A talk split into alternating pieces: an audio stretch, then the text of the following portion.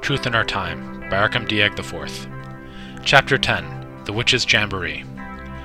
While I may be getting ahead of myself chronologically, there would be no greater disservice than committing Chapter 10 to anything other than the Federation's 10th Witch's Squadron. They rode early, experimental airplanes, fueled by poorly contained Nightmare Rock fuel cells in the dark of night to firebomb the worst centers of Olazir's power, most notably, of course, being Death Camp Gadell. A complete history of their achievements would deserve its own book, not merely a chapter, but I think it is important to memorialize their service here.